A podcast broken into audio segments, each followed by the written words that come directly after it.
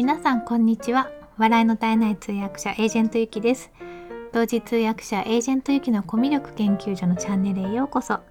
このチャンネルでは通訳やナレーター、プレゼンターなど言葉で伝える仕事をしているエージェントゆきがどうやったらもっと心に届く伝え方ができるのかを様々な側面からお話しするのが半分。そして残りの半分は好きなもののことや気づいたことを楽しく皆さんにシェアするチャンネルです。ということで今日も聞いていただいてありがとうございます。この放送は西村聖さんの提供でお送りします。西村さんありがとうございます。今日はですね何をお話ししようかなっていろいろ思ってたんですけどたまたまあの昨日日本に住む外国人の方で、まあ、の会社持ってお仕事されている方と Zoom で話をする機会がありましてすごく面白かったのでそれの関係するお話をしてみようかなと思います。具体的にはコロナで変わった意識増えた仕事っていうお話をしたいと思ってます。やっぱり本当に去年の後半とは全然様変わりしていてそれでまあ増えた仕事としては大きく2つぐらいあるんですけれども、ね、1つは1つはちょっとまあまだ継続してるかどうかわかんないんですけど Zoom の司会のお仕事が結構増えてるなと思います。で実は8月は7件くらいもう決まったんですけどこれもすごく楽しみで私も聞いてみたいなっていう方が講演をされるそれぞれ7人の方が講演されるんですけれどもそれを自分もお話も聞けるしで司会もできるしっていうことですごく楽しみにしてます。まあ、ただこれは本当にあの継続的にずっとお仕事として続くのかどうかっていうのはちょっとまだわかんないですね。えー、ともう一つはですね変わったこととして増えた仕事というか海外の個人の方とか海外の会社さんとか日本の会社さんと直接つながることが多くなったなっていうふうに思います。で Zoom で話をすることがすごく多いんですよ 1対1で。それで本当個人の方とか会社さんと直接つながるようになったっていうのがかなり私の中では変わったことではあるんですよね。今まではその間に事務所さんが入ってることが多くてその事務所っていうか通訳とかの派遣会社とかそういうところを通してっていう感じだったんですけども今は直接が多くなってきました。で直接が多いと何がいいかっていうと私個人を見てくれているような気がすごくします。で、Zoom でお話ししませんかっていうのを大体向こうから言ってくださるんですけれどももっと私のことを知りたいと思ってそういう時間を設定してくださってるんですよ。で何が以前と違うかっていうと以前はその仕事の内容を与えられることが多かったんですね。例えばこの会社さんのこの日のこの会議とかこのシンポジウムの通訳お願いしますっていう感じで「はーい」っていう感じでこう行くとかあとはこのナレーションを読んでそれで送り返してくださいっていうような感じで、まあ、切り取られたその仕事の部分をいただいてそれをやってっていうような感じだったんですけれども今はその本当に Zoom でお話をさせていただいてでお互い、まあ、興味持ってるのでいろいろ話をして本当面白いなっていうふうに思います。でお互い何をやってるかっていうのとかお互いの強みで今日も聞かれました「君の強みは何ですか?」みたいな感じで聞かれてでまあ向こうとしてはその方はまあ私の声を気に入っていただいたので声の仕事してほしいっていうことだったんですけどいろいろバックグラウンドとか話しているともっといろんなことができそうだねっていう感じでどう一緒にお仕事できるのかっていう話ができるんですよ。それがすごくいいなと思います。皆さんやりたいことがすごく明確でで、まあ、今日の方だったら企業の動画作ってる方っていう人もいらっしゃいましたし、まあ、いろんな方がいらっしゃるんですけれどもでそこで何が絡めるかっていうのをいろいろ提案させていただけるっていうのは本当に私がやってみたかったことだったのですごく嬉しいです。うん、あとこの間いらっしゃった方ポッドキャストを今作っててそこにどうやって私が絡めるかっていうのも考えてくださったり、まあ、一緒に考えられるっていうのが楽しいなって思うんですね。巻いた種が2月3月4月ぐらいから 巻いていた種がようやくちょっと育ってきたかなって感じです。ただまだあの大きな木になってるわけじゃなくて私のベランダにあるあのバジルを今2鉢育ててるんですけど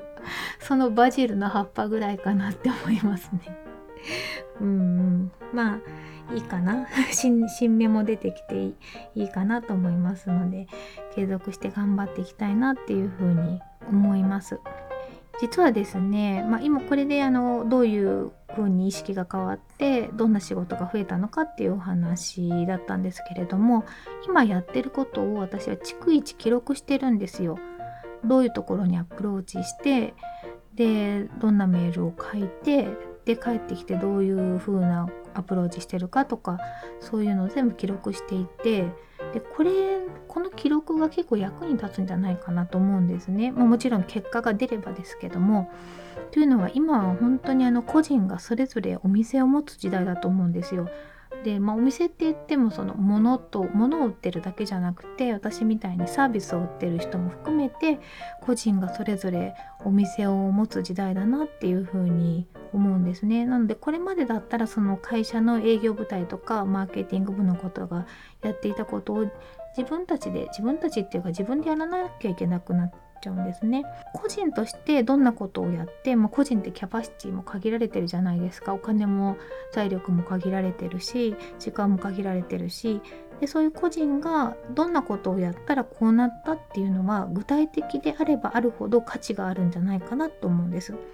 そしたらピンポイントで同じようなことをやりたい人にとってはすごく有益な情報なのであの将来的にはそういうことを教えることも仕事になるんじゃないかなと思います。あのスキルの方ではなくてやり方をですね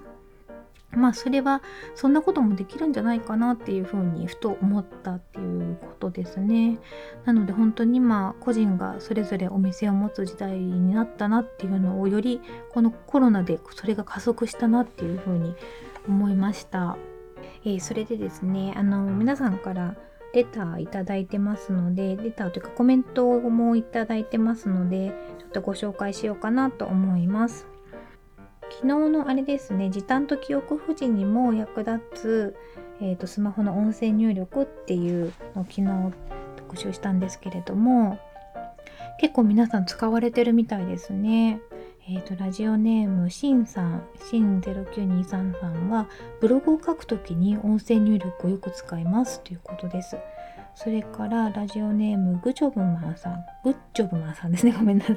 グッチョブマンさんは初コメントです。自分もよく音声入力します。半年前にこの有能さに気づいて使うようになりました。次回の放送も楽しみにしています。ということでありがとうございます。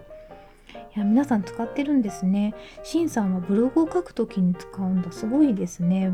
私ブログまブログはできるかな。意外とブログってその構成を考えてあそっかそっか。そうですね。あじゃあいきなり書くんじゃなくてもし私がブログを音声入力でやるとしたら今スタンド FM で喋ってるみたいにある程度構成は考えてというか喋るポイントを考えて1何々に何々っていう風に喋っていけばあの使えるのかな。今のところ私は箇条書きレベルで使ってます。ブログも書けるようになったらいいですね本当に。この音声入力で。あとはですね最近のコメントで言うとあこれですね。その前のシナジーマップを作って分かった3つのことっていうのを書いたんですけれどもあのたくさんご意見いただいてます。えラジオネームお牛さん。ちょうどシナジーマップを書こうとしていてなかなか進められていなかったのでとてもタイムリーでした。ありがとうございました。ってことでいただきました。ありがとうございます。いや私もこれまだシナジーマップ完成してないんですけれどもそうですね。あの一緒に頑張って完成させましょう。頑張って書きましょう。それからラジオネームみこさんですね。えー、あみこさんはあのえーと、ラジオの提供枠を提供していただいたので、ピコさんの提供ありがとうございますっていただきました。そうそう。それで、えっ、ー、と、大石さんもご存知のシナジーマップ、どんなのだろうと、Google 先生に聞いてきましたら、なるほど、どんどんつながっていくんですね。時間配分が目に見えるというのはすごく惹かれます。時間は無限ではないですものね。新しいメソッドのご紹介ありがとうございますってことでありがとうございます。はい。でもこれシナジーマップ私が考えたわけじゃなくてキングコングの西野さんが考えられていてそれをあの何かでお話しされていたので私も知って学んだということなんですけれどもすごくいい方法だなと思います。あとラジオネームセリッチ先生から「あ僕も書いてます」と「しのちマップ」で自分は教員などで世界観はいつも授業や部活ですとあなるほどなんか世界観っていうのがなかなか自分の中ではピンとこなくてちょっと他の方のこんなのが世界観だよっていうのを教えていただけると参考になります。ありがとうございます。ということであのたくさんコメントもいただきました。またあのコメントいただければ励みになりますので皆さんよろしくお願いします。今日も最後まで聞いていただいてありがとうございました。素敵な一日をお過ごしください。